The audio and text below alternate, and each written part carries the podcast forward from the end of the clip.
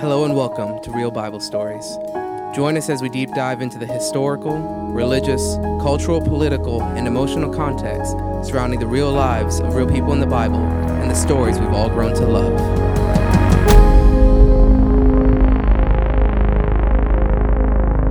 Welcome back and thank you for joining us today. So, this episode's going to be pretty unique.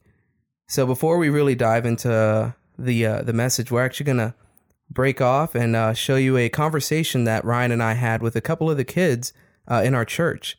So Ryan had some questions for them about their understanding of the resurrection of Jesus, their understanding of the death and crucifixion of Jesus, and it's really interesting to see how a child uh, understands the crucifixion, death, and resurrection of Jesus Christ. And then, really, we're going to come back and have a discussion about well, do we have that childlike faith and is our stand, understanding at that level or do we have a deeper understanding of the death crucifixion and uh, sorry the crucifixion the death and resurrection of jesus christ? So uh hope you enjoy. So today we're going to talk about the resurrection and crucifixion of jesus. And what do we call that? Easter right, right. we brought in a couple special friends. We have um, rylan and then my two children christian and ava. So i want them to introduce themselves we'll start with rylan first um, my name is Rylan. I've been going to the church for a very long time, well, as long as I can remember. And my favorite color is green. How old are you? 11. You are 11. Okay, so now, Christian, you can let him introduce himself. I'm Christian and I have a pet lizard and my favorite color is blue and I play electric guitar. You do play electric he plays electric guitar very loud in the house, huh? We had a rock concert last night. But you're also forgetting his most favorite thing in the world to do is to give his little sister a bunch of hugs and kisses. It, it's it is true. Does he give you a lot of hugs and kisses? No. No. so, um, Ava, you go ahead and introduce yourself, sweetheart. My name is Ava. Um, my favorite color is um, purple, and my favorite animal is a panda, and I'm seven. You are seven. So we're going to talk about Easter because we're getting ready to go into Easter. Yeah. And it's really important, right? Because Easter, without Easter, then what Paul says is that if Jesus didn't rise from the dead, our faith is in vain. You guys know what that means? That means we mm-hmm. can't trust our faith. That without Jesus coming back to life, we cannot trust our faith. So I just wanted to kind of talk through the story and get your guys' perspective on it, okay? So, first, um, we'll start at the garden in Gethsemane, okay? Okay. So you guys remember the story? This is right before Jesus is arrested, right? He just so him and his friends all sat down at a table, and we call it the Last Supper. Mm-hmm. And Jesus gave us it's actually when he told us to take the Lord's Supper to remember him because he knew what was about to happen. So after he gets done eating dinner with all his friends, he gets arrested. He does, but he they go but there's something first. They go to a garden, right? To pray. To pray, right? That's right. Did you guys remember how many times did he pray there? Um, I think I think it was three times. It was yeah. three times, right? Well, it tells us that he came back and forth three times to pray, and that he was praying so hard that he was under so much stress, right? Why do you think he was so stressed when he was praying? Um, so like he doesn't want to like get arrested. He doesn't want to die on the cross. Yeah. He knew what was about to happen, huh? Yeah. So, um, you guys were nervous doing this podcast, huh? Yeah. No. Well, I know Christian and Ava were nervous, huh? But now I'm not. Now, do you think Jesus would have been really nervous knowing that he was about to be he was about to die on a cross? Yeah. Definitely. Yeah. How, how do you think you, you would have felt? Really, like, really scared. Try to not die on the cross? You would have tried, right? And I would just yeah, run away. I, if I was Jesus, I would just yeah. run away and hide. You would run run away and well, good thing you weren't Jesus, huh? Mm-hmm. Because Jesus didn't run away; he faced it head on, right? But to what you said, Rylan, you know, um, one of the things Jesus prays when he's in the garden, he says, Father, if there There's is any other way, then do it. But if this is the only way, then I will do it. Very good. Oh my Right? When there's something that's scaring you or that you're really anxious about, what, how do you react? What do you do? Um, we pray. You should pray because that's what Jesus did, huh? Is that what you do? You pray? Man, that's awesome. What's some other ways that we, we handle it? Do we always pray immediately when always jumping on your bed? Do you say, Okay. Heavenly Father, give me the grace and the patience. No. What do you do? Get out of my room! right? Oh God. But isn't it good though to- when, when we look at Jesus and how he was scared and anxious and when he really didn't want to do something, but what did he do? He prayed. So he, there, he's in the garden, and then he sees a bunch of bunch of soldiers coming up, right? And who's with these soldiers? Judas, Ju- Judas? Judas. And who was Judas? one of his disciples, Judas betrayed him. And also, God, Jesus had said at the Last Supper, One of you shall betray me. Mm-hmm. And he also said to Peter that you will deny me three times. Well, we'll get to that, And- okay? How did the soldiers know who Jesus was? What did Judas do? Do you remember? Mm. He told him that he told the soldiers that when I kiss his face, you will know that he is the one. You'll know by the one I kiss, right? Think about that for a second. Why do you kiss people? Mm. Because you love, love them? Because you love them, right? Ava, when you're hurt and crying, what does your brother do with you? Because he loves you so much. He gives you a bunch of hugs and kisses, right? It's one of his favorite things. No. Um, but you, you kiss somebody because you love them, right? It's an affection, right? So, what it, how does it make you feel about the fact that when Judas came up, he was betraying Jesus and he betrayed him with a kiss? That's sad. That's really sad, Yeah.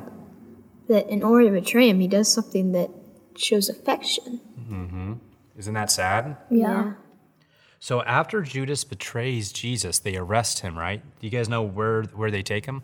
Um, To the, like, where the crosses are at? To Not yet. Where they first take Jesus when he's arrested is they take them take him in front of all of the Jewish religious leaders. And then they sent him over to the Roman governor, and his name was Pilate. Pilate, right? Yeah. So Pilate interviews him and says, looks at him and says, you know, you didn't, you didn't say anything that was wrong. So he sends him back and says, There's, I found nothing wrong with him.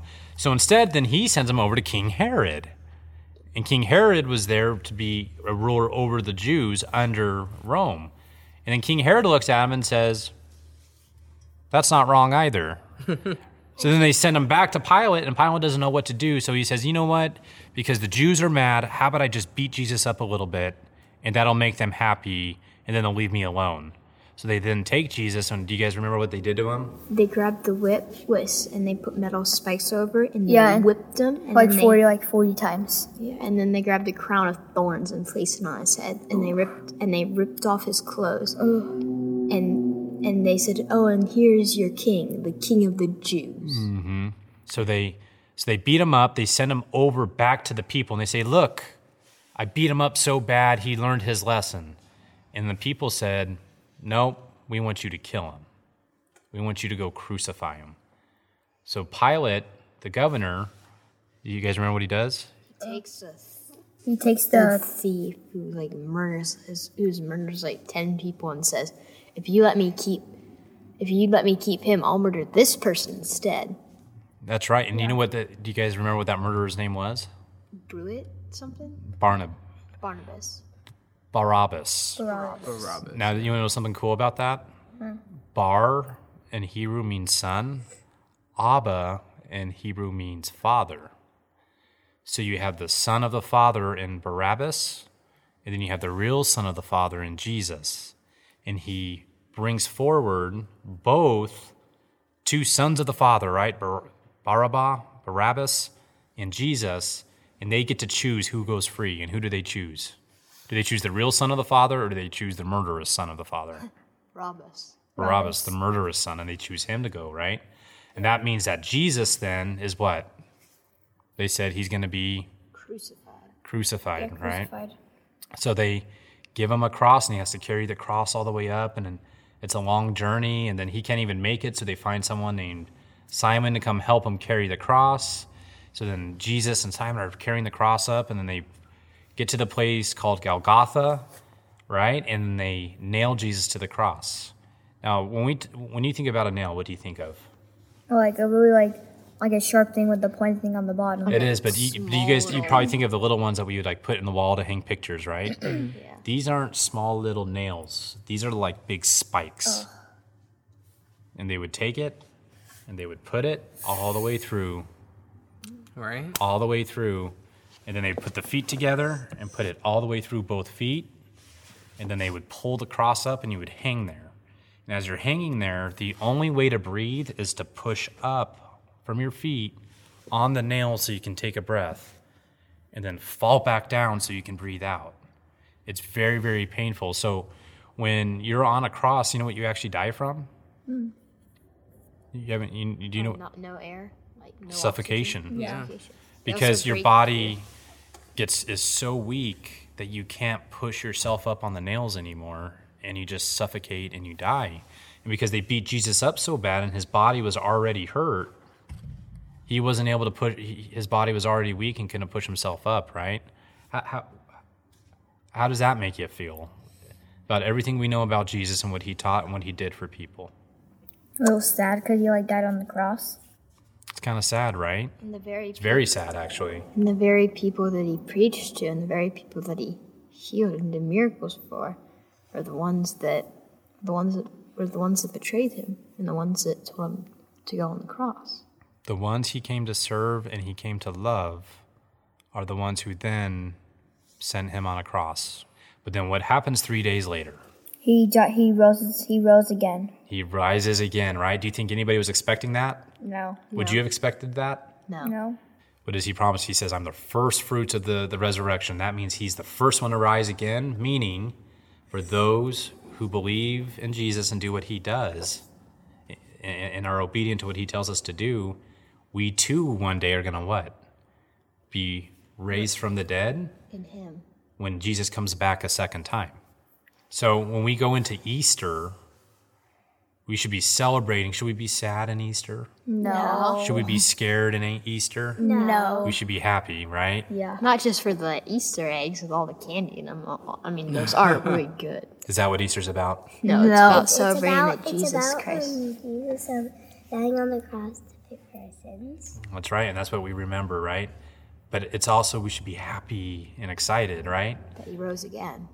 So I want to say thank you, kiddos, for for joining us. Yeah, that was awesome. Thank you so much. You're welcome. Wow. I hope you enjoyed that. So for me, uh, it was incredible to see the emotional response of those kids. So you couldn't see their faces, but Ryan and I sitting there, he would, you know, ask them a question. It's like, well, do you understand what crucifixion is? And just the kind of visual response, emotional response that they had when you really explained to them, well, um, there's three nails, they put it through your hand, they nail you into a cross. And it's just a very powerful um, response that they gave and to understand that he that he rose and that he's no longer dead you can just see the the love and the passion in their eyes so that was that was the biggest thing that i gathered from that uh, but what about you selena what what what kind of uh, perked your ears up as you listen to that Um, well, Ryan briefly talked about it a couple episodes ago about how these kids actually like know so much, and just to see it and hear it was pretty amazing. Like like spitting out Bible verses and facts. It was pretty. yeah it was like incredible. verbatim Yeah. for some of the responses names, even though like it, it was kind of hard to pronounce like a name. They they kind of knew. yeah they they i think that was also an incredible point they like knew scripture Yeah. more like verbatim scripture than than I knew. I remember doing um uh Bible drill growing up. I don't did you ever do Bible drill in your church? No. Ryan, were you ever do you know what Bible drill is? So uh Bible drill uh for for me was we had to memorize all the uh, different books of the Bible uh, in order, and we had to be able to quickly find a verse in the Bible. Um, and you had like 10 seconds to get to that verse. So they would say Psalms 34, 15, and then you have, and then it's like go, and then you have 10 seconds to get there, and then the first one to get there gets the point. And then there was a second phase of the Bible drill where you had to memorize, I think it was 30 or, or maybe, no, I think it was 30 verses. So you had about three to six months before the competition to Wow. memorize uh, these like 30 verses. And so they would then give you a part of the verse. So um, if the if it's in the beginning God created heaven and the earth, Genesis one one, they would say, um, God created the heaven and the earth, and that's all they give you, Mhm. and then they say go, and you have ten seconds to find that verse in the Bible. So you would already have to know where it is, Oh, yeah. and then be able to step up and say Genesis one one. In the beginning, God created the heaven and the earth. Yeah. You know, I so can see why it's called Bible drill. yeah, because and I did this for years growing up. Um, I don't think I ever got further than like the uh, the county level, but we did have uh, some of our church members that made it to like the state level competition. Like it was a big Oh. competition. Bet- it wasn't just my church; it was like a big um, statewide competition. They like went up to North Florida to uh, compete at uh, bigger churches. So That's cool. I I think it's a well, one that like all that highlights the importance for children's ministry, a good and invested children's ministry. I, I think sometimes people kind of treat children's ministry on Sundays as as that's just something fun that the kids do um, and to entertain and kind of watch them while we do real church in the sanctuary. And the re- the reality is, is if you ever go over there, I mean, if you guys have a chance, ever just peek your head in there on a Mhm. Sunday morning, you're gonna see the way they worship. Um, they're into it. They're all singing. They're singing loud. They don't care um, about what the other kids think their voice sounds like. Mm. They're dancing. so actually, they're trying to air. overpower the other kids. They're- they're they they are they're worshiping um with far more uh, I don't want to just say animation, but I guess you could say Vigor? passion, yeah, and vigor Mm.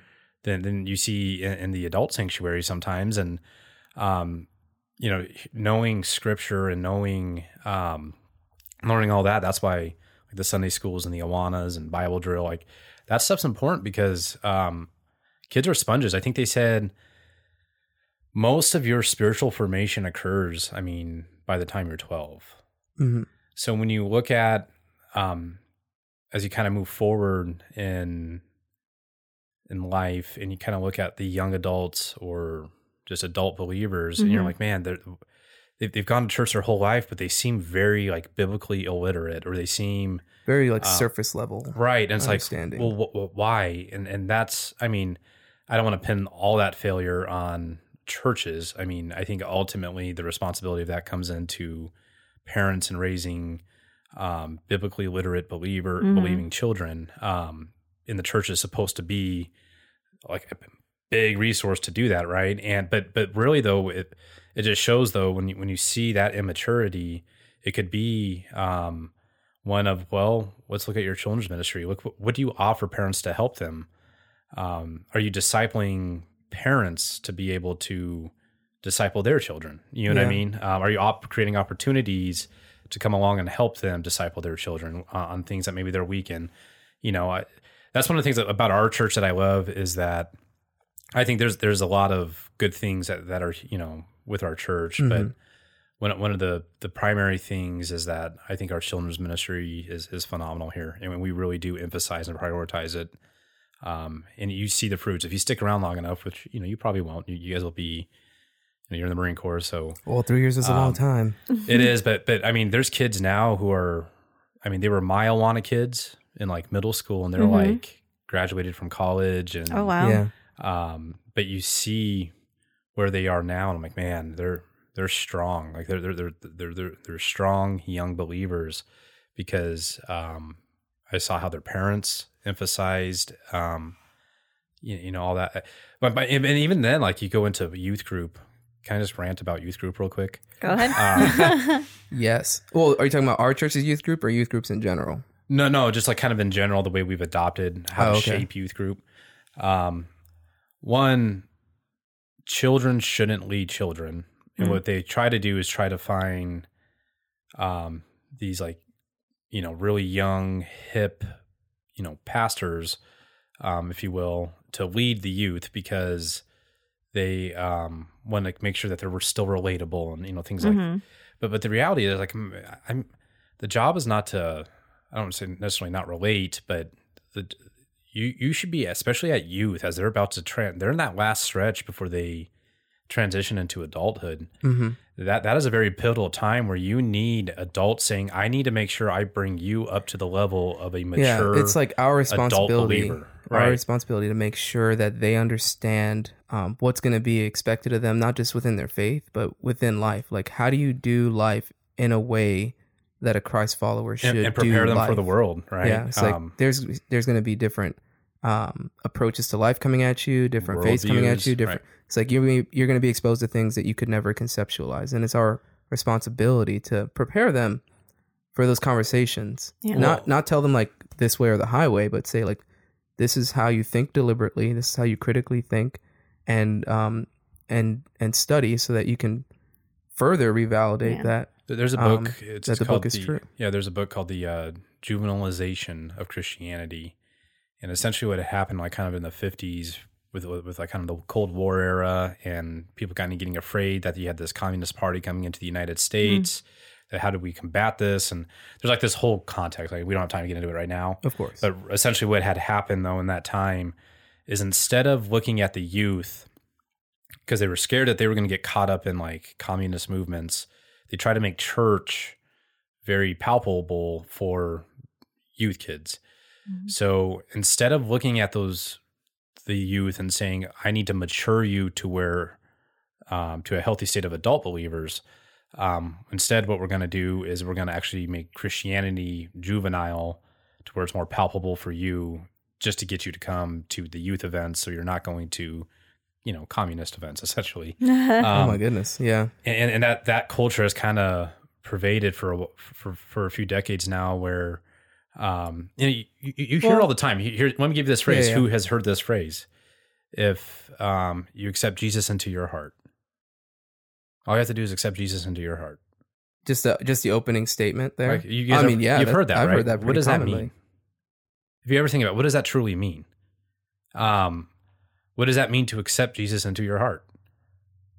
I wouldn't. To me, it sounds like opening up your heart or yourself to Jesus.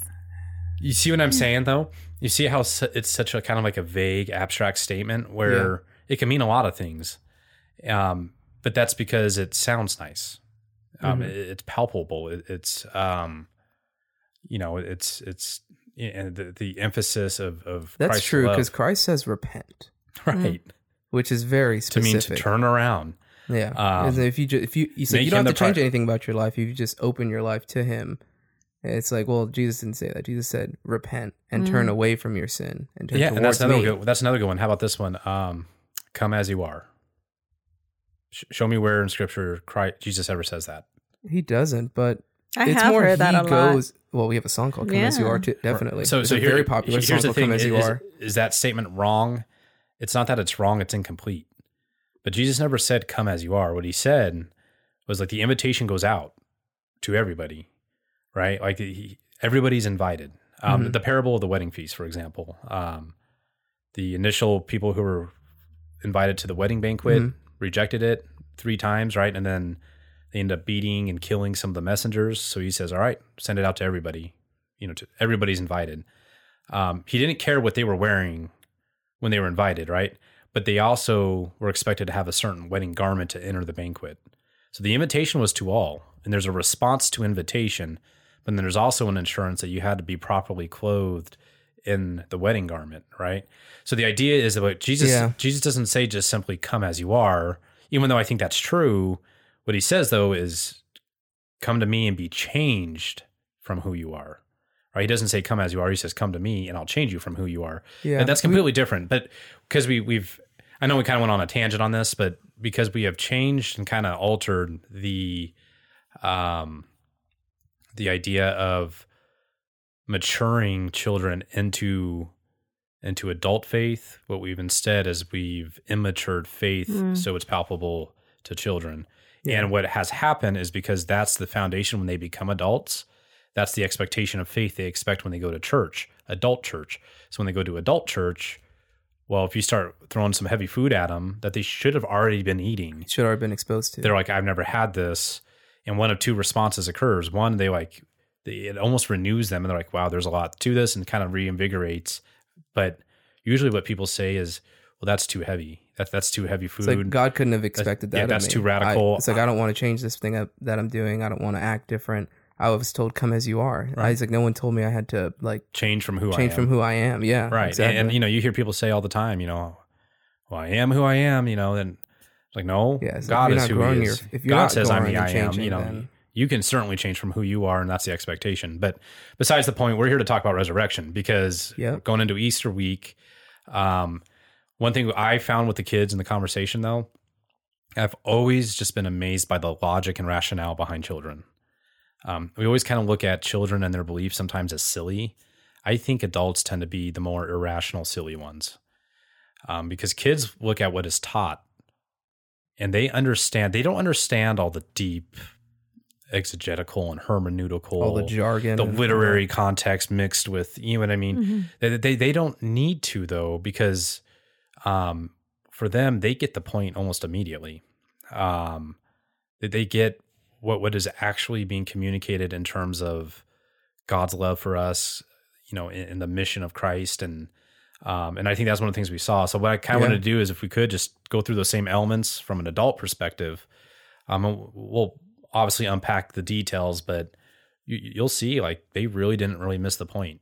Um, we just find much more complicated ways to get to that as adults because we, for some reason, need it. We also know? like look for holes and try and, or there's a lot of people that will that will like look for holes and try and like um uh take the gospel, take um this witness testimony like we talked about a few weeks ago, and, um just say like, well, because because of X, Y, and Z, or because of X, Y, Z, um I can't believe it, or uh, because I don't have the details about this specific part of the story, well, I can't believe it. I can't um commit to this without this specific detail, and it's like, well, you can always get infinitely more uh, committed and detailed in that um, in that desire. And that doesn't mean we shouldn't study and we shouldn't grow. But to your to your point, the kids understand the point, right. and let's start with that. Well, let's start with it. So, I think what would we start? We started first with the garden Mhm. um, when Jesus was praying. Um, there's a lot with the garden, but um, what, what did you guys? this is when he cried. He was crying. he went and uh, prayed so three much- times, and um, the stress was so heavy that he was like, like uh, blood. Uh, Yep. He was sweating blood, right? Mhm. Yeah. Anything big thing you guys had to take away? What does that trigger for you? You're making a face, Selena. No, I'm What- thinking. That's her. For so- me- that's her Socrates. For me, when. I- she, she has she has the Socrates look when she's thinking she does the yeah, exactly. I didn't The even notice thumb- until someone was like, under the "Why? chin. Why Yeah, is your just one arm on the armrest, and she's looking off into the distance. she has a very explicit I am thinking mode right now. yeah for for me when i learned that um the hill that he was praying on he could look up uh, to um uh sorry the name of the building The Um, temple. sorry the, to the temple like from there and he's like praying to like the holy of holies and from there he could see and he's like crying out and it's like um a very visual like that visual just really helped me understand So a there's a bit. there's something. Can, can we talk while you think, Selena? Um, Go ahead. Let's talk about that because there's a big thing with that. So it's amazing. When I was in Israel, I never realized because when you sit at that base in the garden, you look, you're looking up at Jerusalem because it sits on a hill. Of course, you see the walls, but that's on the eastern side of, of Jerusalem to where in Jesus' day, that's where the temples sit, and he would have been able to look straight up at the entrance. Now, why is that so important? We'll go all the way back to Genesis 3. Okay, now, oh, well, let me provide some other context. First, the tabernacle that God commanded Moses to build was a replica model of the, of the Garden of Eden. Okay, the temple was a fixed structure replica of the tabernacle. Mm. Okay, so all throughout that continuity, the temple, the tabernacle is replicating what? The garden, Yeah. right? So, which means the garden was what?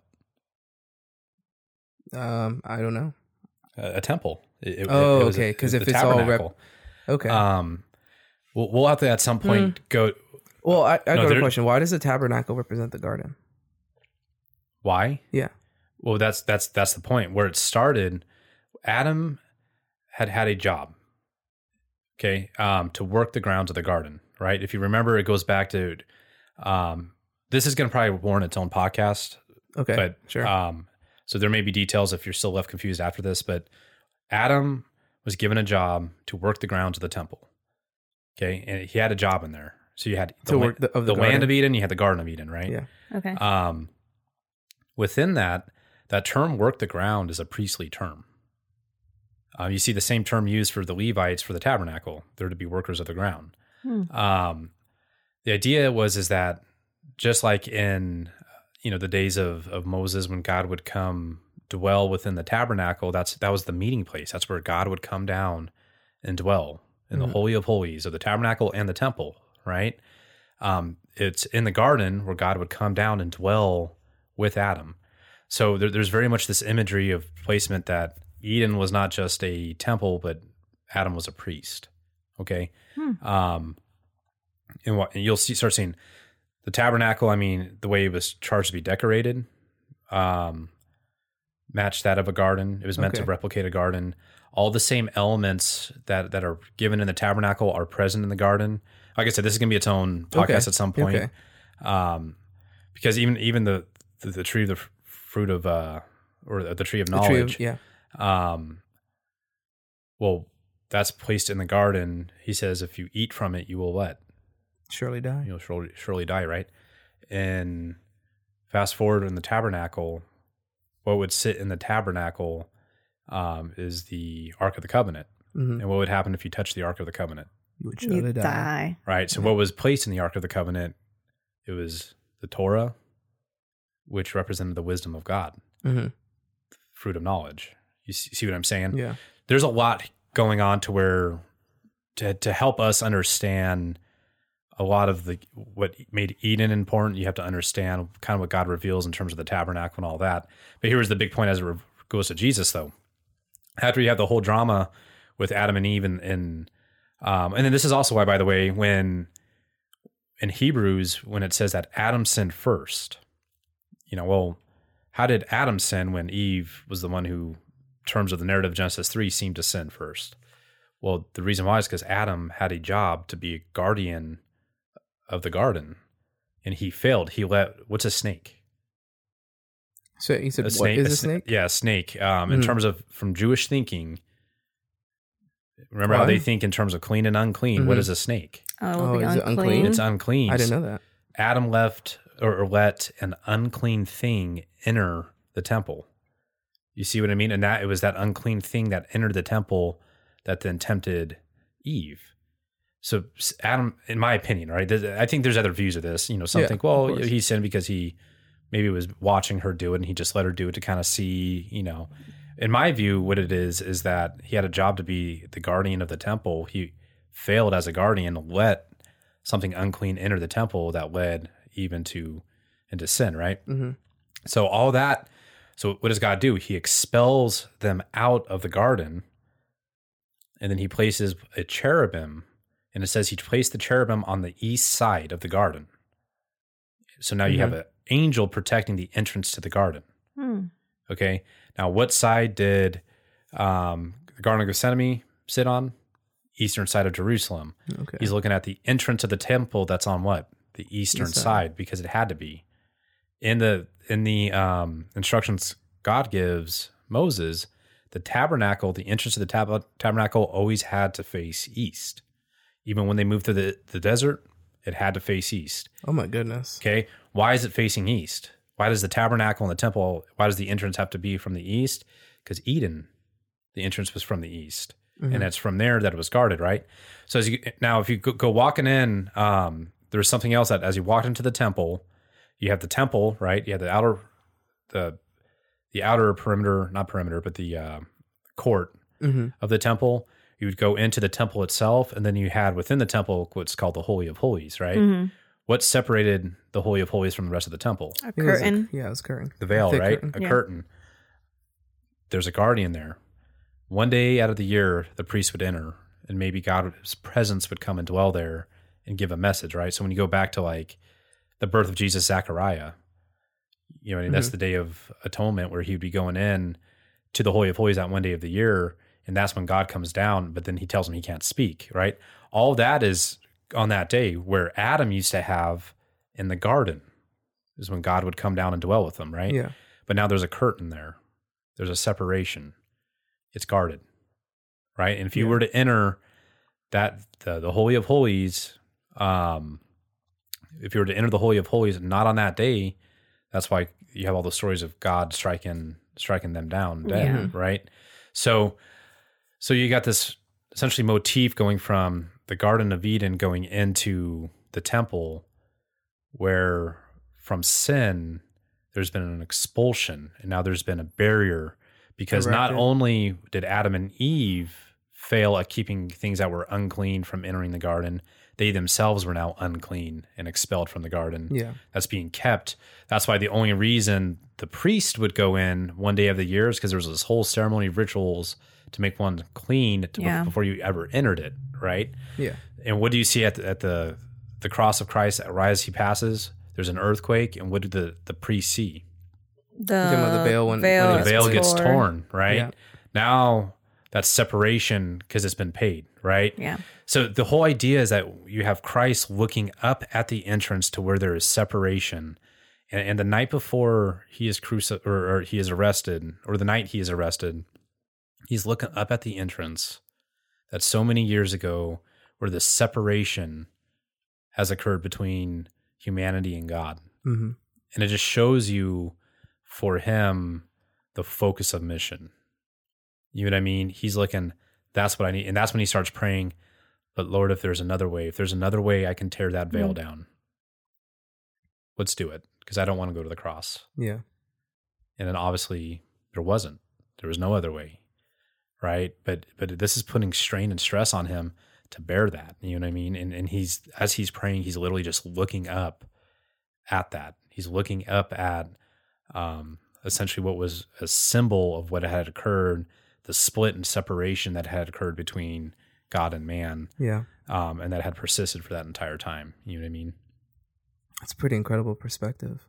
Um, to kind of walk it back all the way to the garden and to show that I didn't really think that the uh, holy of holies, the veil, could represent the uh, the cherubim, the the angel that separated uh, the garden from Adam and Eve, and and the then also the concept of like, well, the garden is clean, and so everything that was that was outside of it um, is unclean and can't enter. Like, Well, it's just like the temple was then. Gentiles were allowed to enter the outer court of the temple. They weren't allowed to enter the temple. Gentiles, Yeah. in terms of remember Mhm. Jewish thought, right? Um, clean and unclean. Gentiles are clean or unclean. Unclean. Unclean. They're unclean, but they were allowed into that that outer court. mhm. and they would teach in the outer court, if I remember correctly, right? They were allowed to enter the outer court. They weren't allowed to go into the temple. Once you're in the temple, right, which we would call back in Genesis um, two, you know, through four, which is what you'd I guess you could call as the land of Eden. hmm the Garden of Eden would have been the Holy of Holies, where there was no separation, but there had to be a guardian for it. Yeah, Adam failed at that, something unclean, and and I don't know.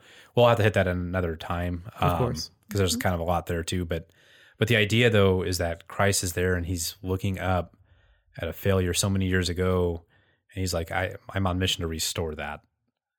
But it's heavy, you know, it's weighing heavy on him, and that's actually demonstrated in another element of the garden. Um, it's not just that he was in a garden, but what was the the, the, the name of the gardens is mentioned. Is it the Uh, there's- olive? Something about olives? that that was the name of the mountain. So the, The so, Mount of so Olives. Geth- Gethsemane is the the name of the garden, Garden Mhm. of Gethsemane, but it's at the base of Mount Olives. So it goes. There's like this huge mountain at Yeah. the very bottom. That's where that garden was, and then there's like a hill that rolls up Okay. where Jerusalem sits. So he's at the bottom of the base of that, looking up at Jerusalem, right? But it, it mentioned the Garden of Gethsemane. Gethsemane means in Hebrew, um, and I think this is in Matthew's Gospel, but Gethsemane means um, olive press. So, so on the Mount of Olives, he's in the olive press. right, he, he's at the olive press. Now, here's the thing about an olive press in those days, and just kind of give you some contextual cultural background with this, but um, you take all your olives and you would put them in a basket, right? A little Mhm. weave basket or whatever. Um, an olive press, you would go first and you would place it, and and the olive press had essentially three phases that this basket would go through. Okay, to make oil, um, to make olive oil. Yeah. Mhm. The first you would have like hanging is a a a really heavy rock. Okay. And then they would drop that rock from the press onto the basket, and the basket would squeeze all the olives and all the And oil, oil would drip out of it, right? And that was good oil. That was the best of the oil. Um, that oil would be used and be sent to the temple. Okay. So after it presses with the one stone, they'd bring it up. They would move the basket over to the second portion of the press, This is which like would a have- heavier stone. would have a heavier or like two stones or oh, okay. yeah, like it, but more weight, More right? weight. Drop it down. It would squeeze it more. More oil would come out, and that would be the the oil they would use for like eating and stuff with, right? Mhm. Pull it out, move the basket over. Now it's the heaviest stone, or like three stones, right? Like just more, more weight. Mhm. Those stones would come and push down and compress the basket and the the Get olives every last little to drop. get every last drop, and that would be used for like lighting and lamps and, and things like that. But the point is, is every time it gets heavier and heavier and more, more and more pressure. pressure, and you're just getting squeezed of all the oil that's coming out. And um, biblically, oil was always representative of like faith. Mhm. So that's why like, and anointing as you, well. you get anointed. Well, what, what are you getting anointed by? You're getting anointed because it's supposed to be, um, your your because because faith, and we we talked about this with Samson, right? What faith is and isn't, but Yeah. but it, it's there's nothing physical with it. So how do you have something representative of faith well, that you can touch and smell and so that they went with you know oil. Mm-hmm. You know, oil is is the kind of like that um, physical represent, representation of faith, right? So just just keep that in mind that as he's in the Garden of Gethsemane, um, the the Garden of the Olive Press, there's three phases of it to where each more is more pressure and oil is getting squeezed, faith is getting squeezed out, right? yeah. Um, how many times did Christ go and pray in the garden? Three times. And what, so, what do you think was happening as he was there praying? It's like that It's just pressure, the burden was getting yeah. heavier and heavier. Because he knew what was Getting coming. heavier and heavier and heavier, and all that faith press- was just pressure is just- squeezed out of him to the point where, like you were mentioning, he starts bleeding. Um, that's actually a, a real thing, by the way. Um, you get so stressed that your, um, like your blood pressure almost like starts It, it the, pops uh, the little blood vessels. and you can capillaries see- pop and yeah. you start actually bleeding or sweating blood or crying blood, right? Um, but that just shows the amount of weight and pressure Christ was under as he's looking up at the entrance to the temple and says, But that's what I'm here for, right? Um, what I thought was interesting about what I think Christian said it, my son, who is an avid listener of our podcast, by the way. Really? Oh, yeah, he loves it. Oh my Um, goodness. That's great. He, uh, How old is he? um, 10. 10. Yeah, 10 turn- turn- palatable for 10 turns 11 and uh let's see. By the time that this podcast hits this episode hits he- he'll be turning 11 in about three weeks. Yeah, it's about the same time. yeah Maybe So, the same week, actually. yeah it's uh no. Oh i'm sorry. Two weeks. It'd be two weeks by the time this is uh i think. I'm gonna get in trouble if it's not right. Like, dad you said I'm like, It's anyways i think christian said it but one of the things he caught up on though with all that said though right like he knew what was coming. He had that pressure where most of us would break. It's also by the way kind of um mirroring the temptation the testing he went through in the wilderness with satan at the as he started the ministry. So as he begins to start his ministry he gets baptized which marks the start of his ministry. He's out there and he's tempted three times. Um he's hungry right? He's been fasting. Um he's essentially starving at that point.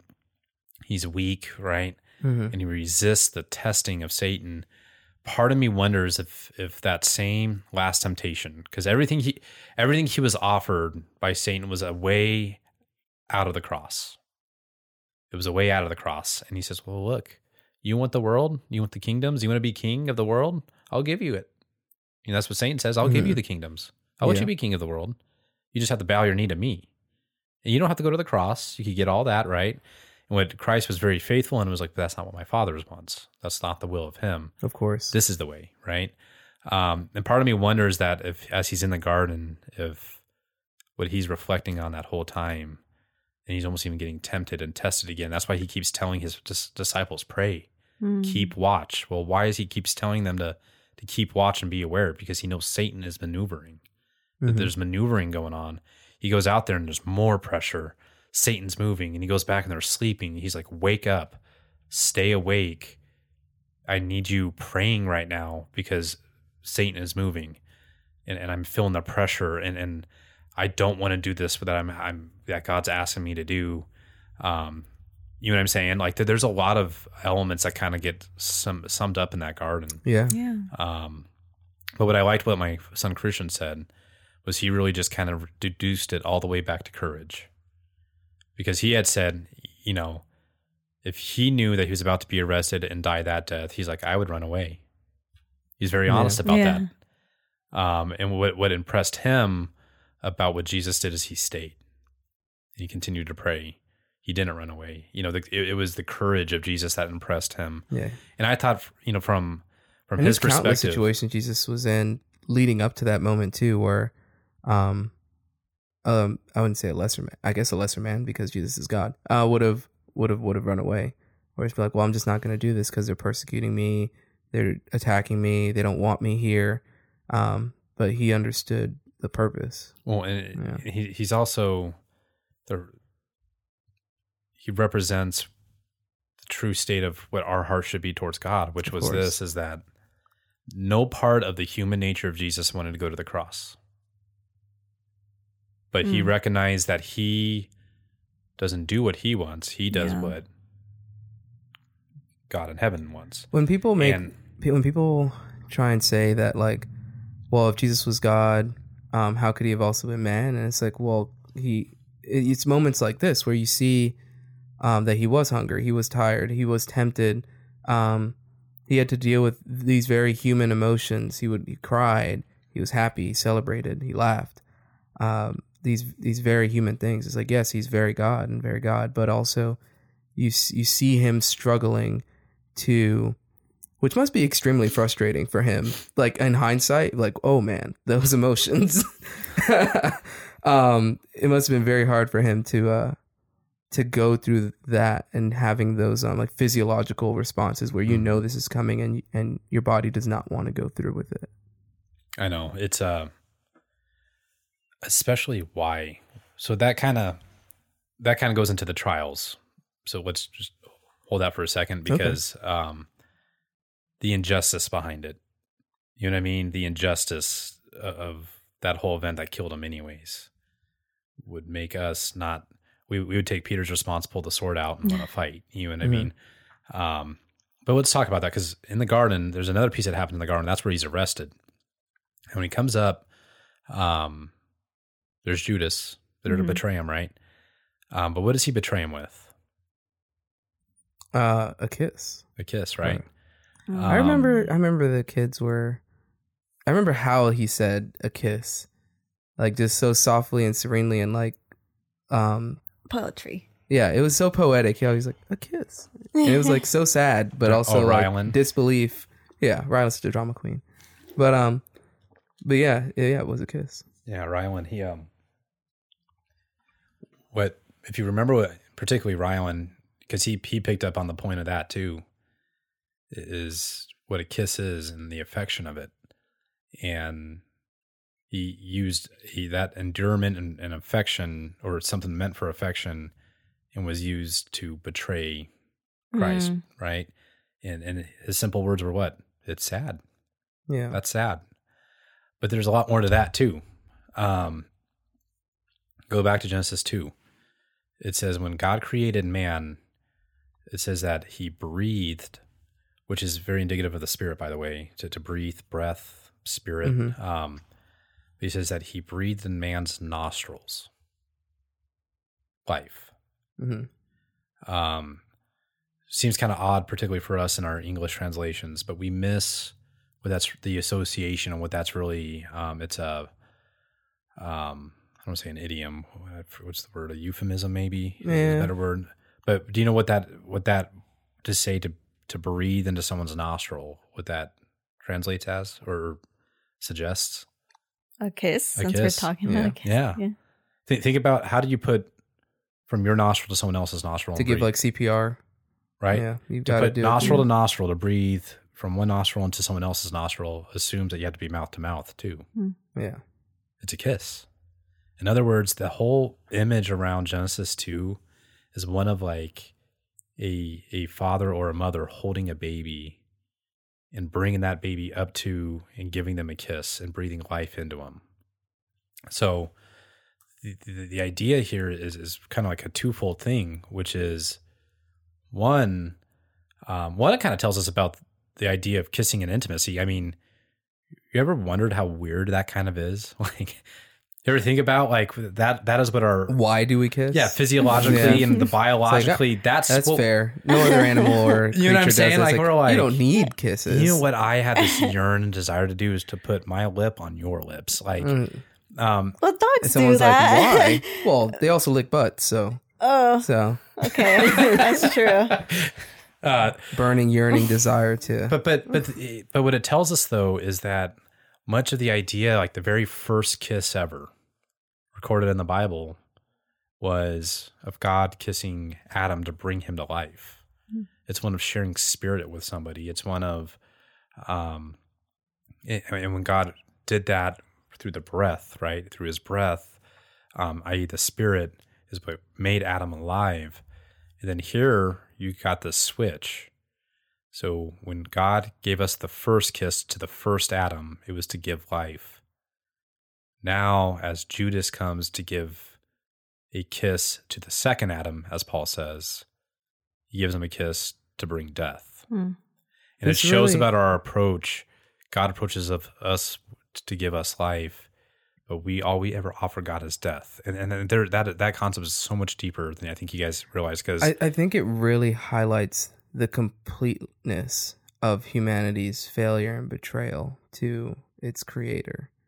Um, because his fi- his final act of creation, right, bringing us to be, and then you know, and then he rests, and he does that with a kiss. With this, um, to follow that thought all the way through, then is that that would be our ultimate betrayal, like the final. I guess you could say the final nail in the coffin is that we use that same imagery, um, a kiss out to of his love and affection to kill God. and, and passion for us, to love us as a creator and as as a father, to bring us his to bring us in and intimately, you know, give us life through a kiss, that we then turn around, see Jesus, God in the flesh, Who's done no wrong, been and return that and healing, say, I offer you death with a kiss. The the thing with that whole death piece, I mean, um, if you remember, you know, Adam and Eve, it it, it says, well, we're not supposed to eat from that tree or, or touch that tree, or um, that day we will surely die. Um, you notice though that they didn't die physically; they did not die. They were cast out, right? And then they, they went on. Well, how did they die then? Because what we tend to do is we try to, we tend to think that when it says that God created man, we use our definition of what man is, i.e., Homo sapien. yeah. But God defines man different. The definition that God gives is a, a uh, man is somebody who has received the Spirit and is alive and is on purpose for serving and worshiping and fearing God Himself. You see what I'm saying? Yeah. For them, that in that sin and that disobedience, they were living for themselves. They were worship for the intent of worshiping themselves, right? In other words, on that day they died. By his definition, you are no longer a man. If you are not serving and fearing God, you are not a man. You, you may be alive, right? You may be a Yeah. living thing, but by his definition, you are not a man, and or, or a woman, right? Like by his definition, you that is not what we were created to do. So you're not. Well, so you may be alive, but you're not living. So, right, and and the the, the, the idea is is that um, through that kiss that he shared his spirit and gave us purpose and gave us all that was then betrayed, and all we've ever done is offered him death. We, in in other words, we've only offered him us living outside of the de- definition to which he created us for, and that Yeah. definition being agents of worship and service, and ultimately living in a, a life of fear of God. It, really hits home too that he was um he was put on trial by his own people. Like it was the Jews that called for his death. It wasn't he he wasn't in war at war.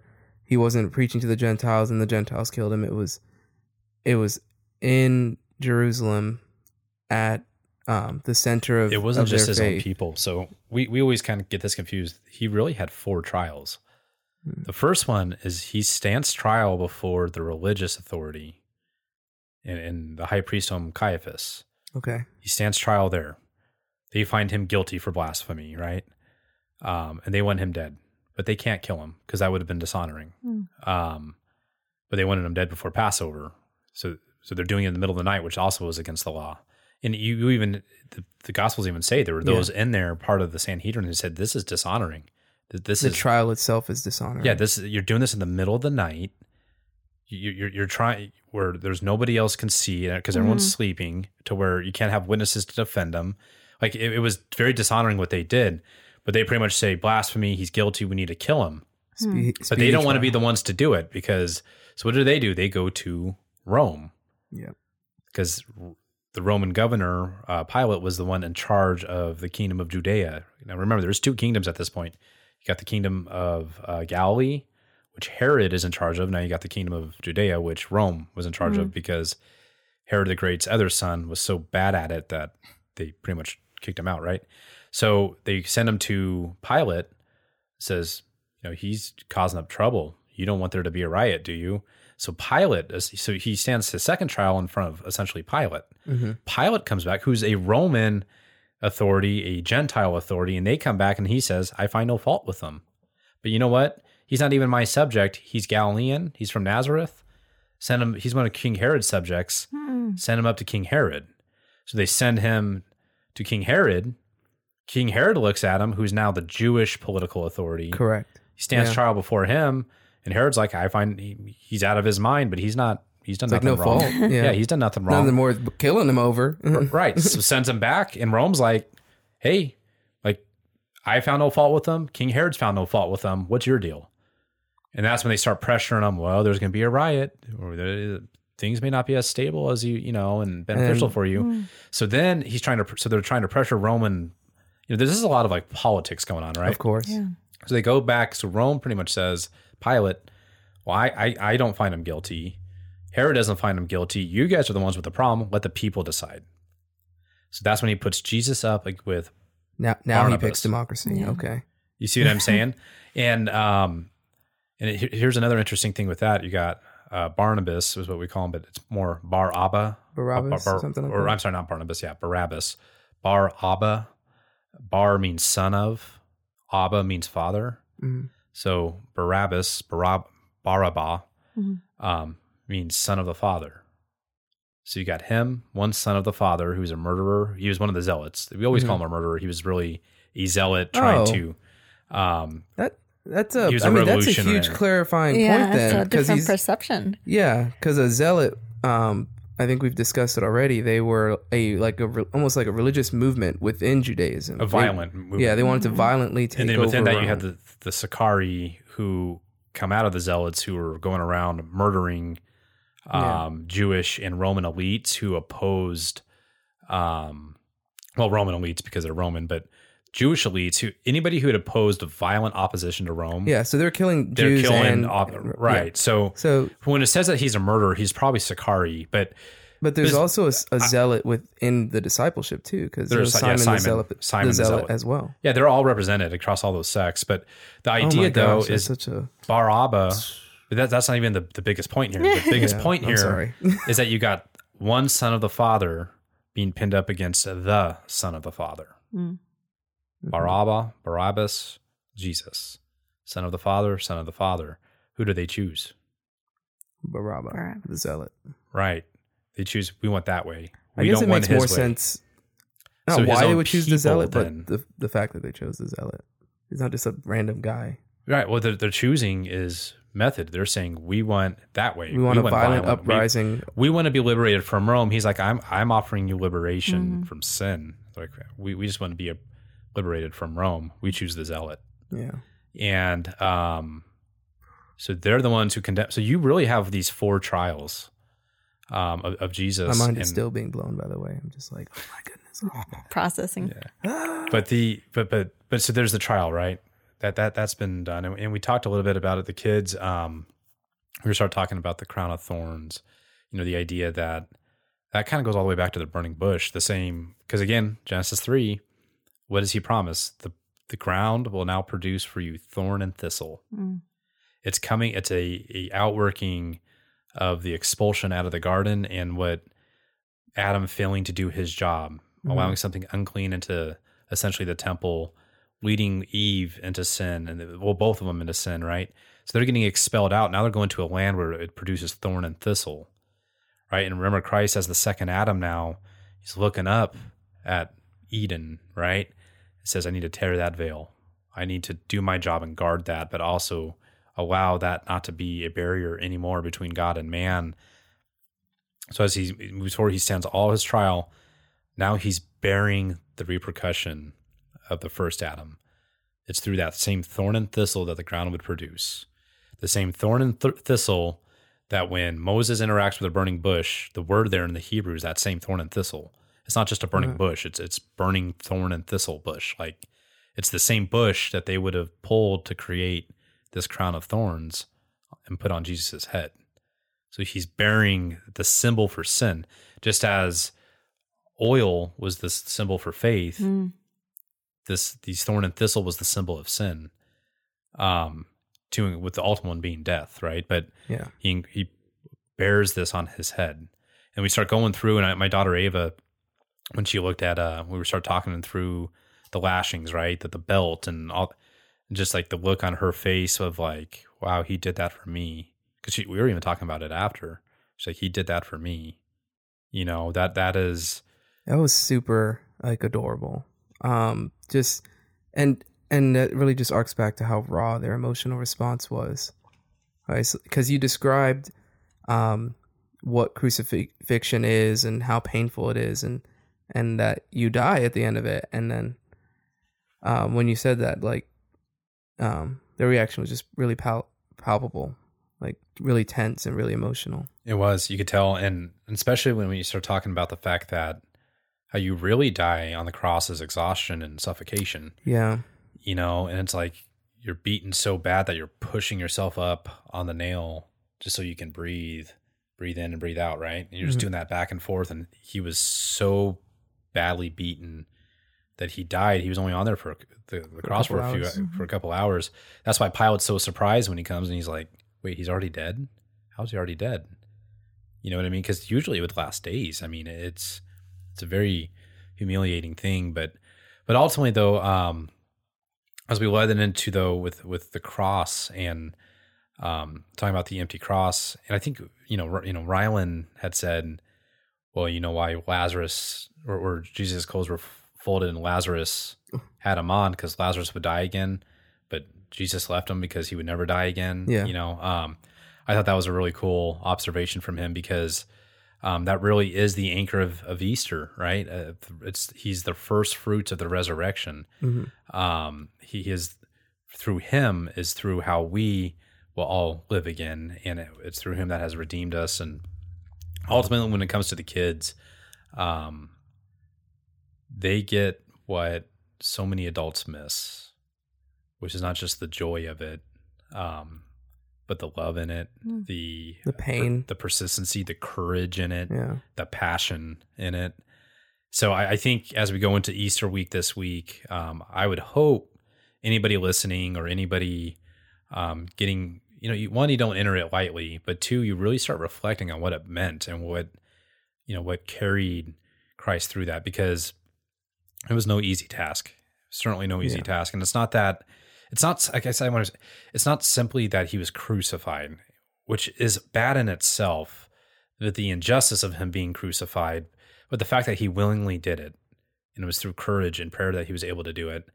Um, but but the fact that he, the reason why he did it, it wasn't even just for, um, you know, that was for my sake and your sake. You know what I mean? And um, many had been crucified before, many had been crucified after. Uh, but, none of those people who cru- were cru- crucified, one, none of them could save me.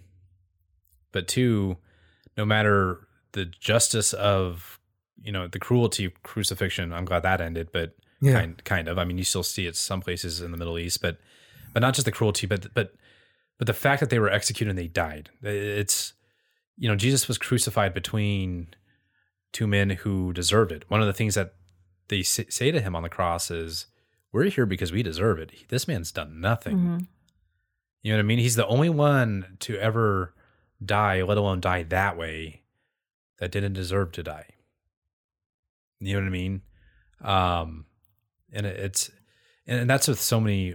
That's the paradox with Jesus that makes it. I- I'd say I, I would argue that there's a lot of people that die who don't deserve to die, but they really lay in because when you no, talked about that's the, not true. Because when you look at the Bible, oh, you're talking about all all, all Well, of sin. when you- okay, why is Yeah. death even a thing? Death is through sin, and because all men have sinned, all men die. So you could you could say, well, that man on death row didn't do the crime that he's going to be executed for, but he certainly deserves to die. and he's yeah. Okay, Mm. I got you. You know, see what I'm saying? Um, I understand. There's a difference between the injustice of the means versus the the justice of death.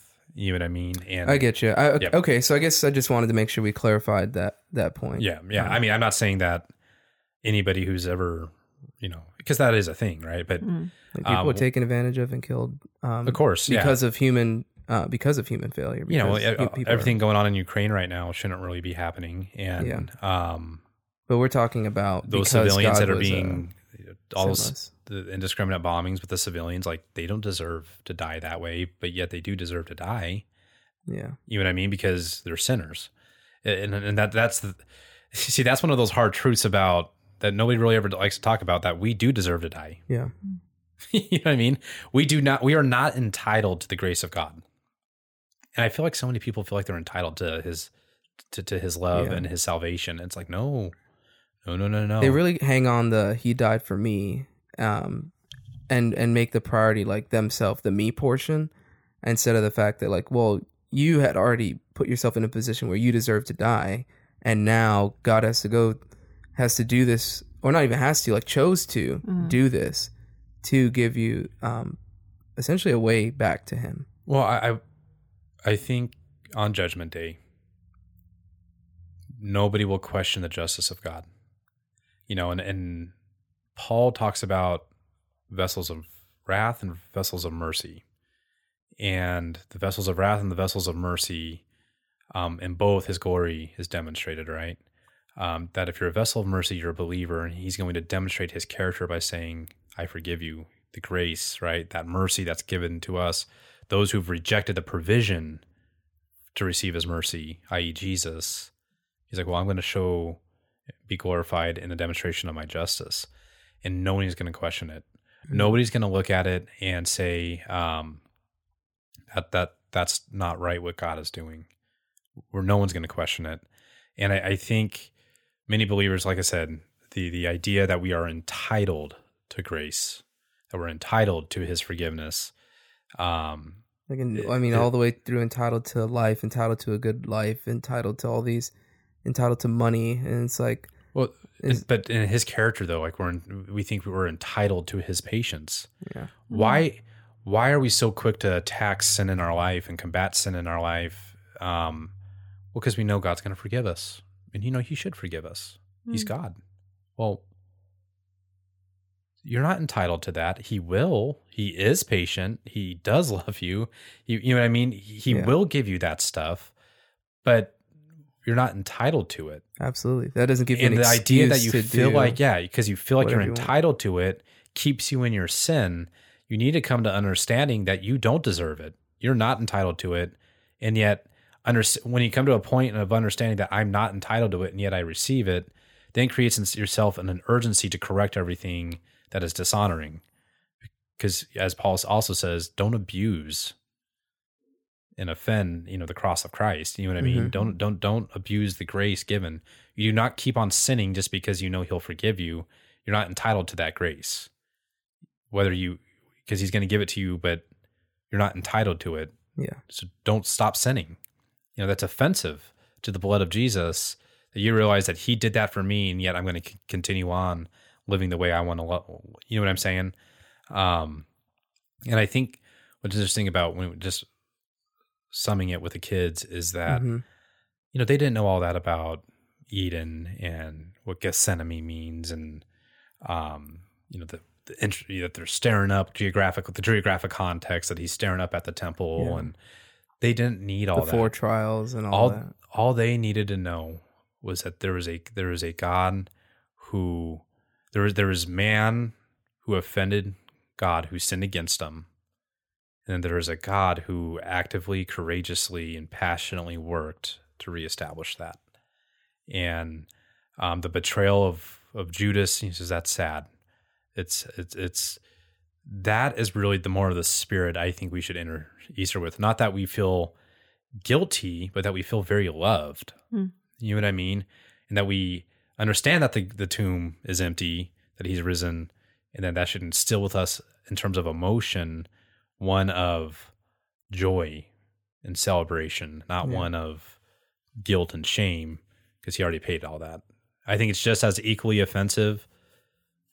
How would I say it? It's as equally offensive to continue on sinning because you know you'll be forgiven. The other side of that, it's equally offensive, is to understand you're forgiven and understanding um, that you're free from that condemnation, but you won't live in joy and celebration in it. Yeah. You know, it's a if if I gave Selena, if I Selena, I want to give you a car. Here's a car to a brand new Mercedes. She And wants then- a Tesla. Okay, Tesla. You want a Tesla? We want a Tesla. here's keys to a to a new brand new Tesla, and you put that Tesla car keys up. You hang them on, you know, the, the or wherever you would hang them up at home, and you refuse to drive the Tesla. And when Imran comes and says, "Why aren't you driving the Tesla?" You're like, "What?" And you fall on your knees, bawling, "I don't deserve the Tesla. It was just uh-huh. given to me." Right? He says, "God loved the world that He gave. It's a mm-hmm. gift." Yeah. you know, I don't deserve this Tesla, so I can't drive it. Like, no, mm. take the keys, drive your Tesla. Live It's in that gift. joy, live in that celebration. Live in that mm-hmm. celebration and that joy of the gift. You don't deserve it. But yet. that's the point. that's the point. Mm. So, um, anyways, I, I love that we've been in Easter. Um, we, we could do years on, e- you know, with, with Of course. um, We, may- have done about two and a half thousand years. Yeah, I mean, and it's something that we celebrate all year, but I think this particular time is a time we set apart to really focus Mm-hmm. our hearts to remember. You know, that's why we're doing so many episodes on it because it is. It's not just the anchor of faith; it's it's and the anchor of our hope and joy, but it, it's it's also very fundamental to to move forward and grow in faith, uh, to fight sin. You know what I mean? To understand the realities that that surround it. So All right. So thank you so much for that. I was getting a little uh, emotional there. Um, I really, really love this episode. And uh, so thank you, Ryan. Thank you, Selena, for uh, joining us as well. Um, and I hope that everyone that uh, listens to this, hope hopefully y'all learn something. Hopefully y'all you take something from it that you can carry forward into the week. happy Easter! Love you guys. Happy Easter. Thank you for tuning in to Real Bible Stories. Be sure to like, share, and subscribe to be notified each week when we upload new episodes. Real Bible Stories is produced in part by Palms Church in 29 Palms, California. If you would like more information or want to check out archived sermons and Bible studies, please check out the church website at palmsbaptistchurch.com or check them out on Facebook, Instagram, or YouTube. Real Bible Stories can be found wherever podcasts are found. Thank you again, and we will see you next week.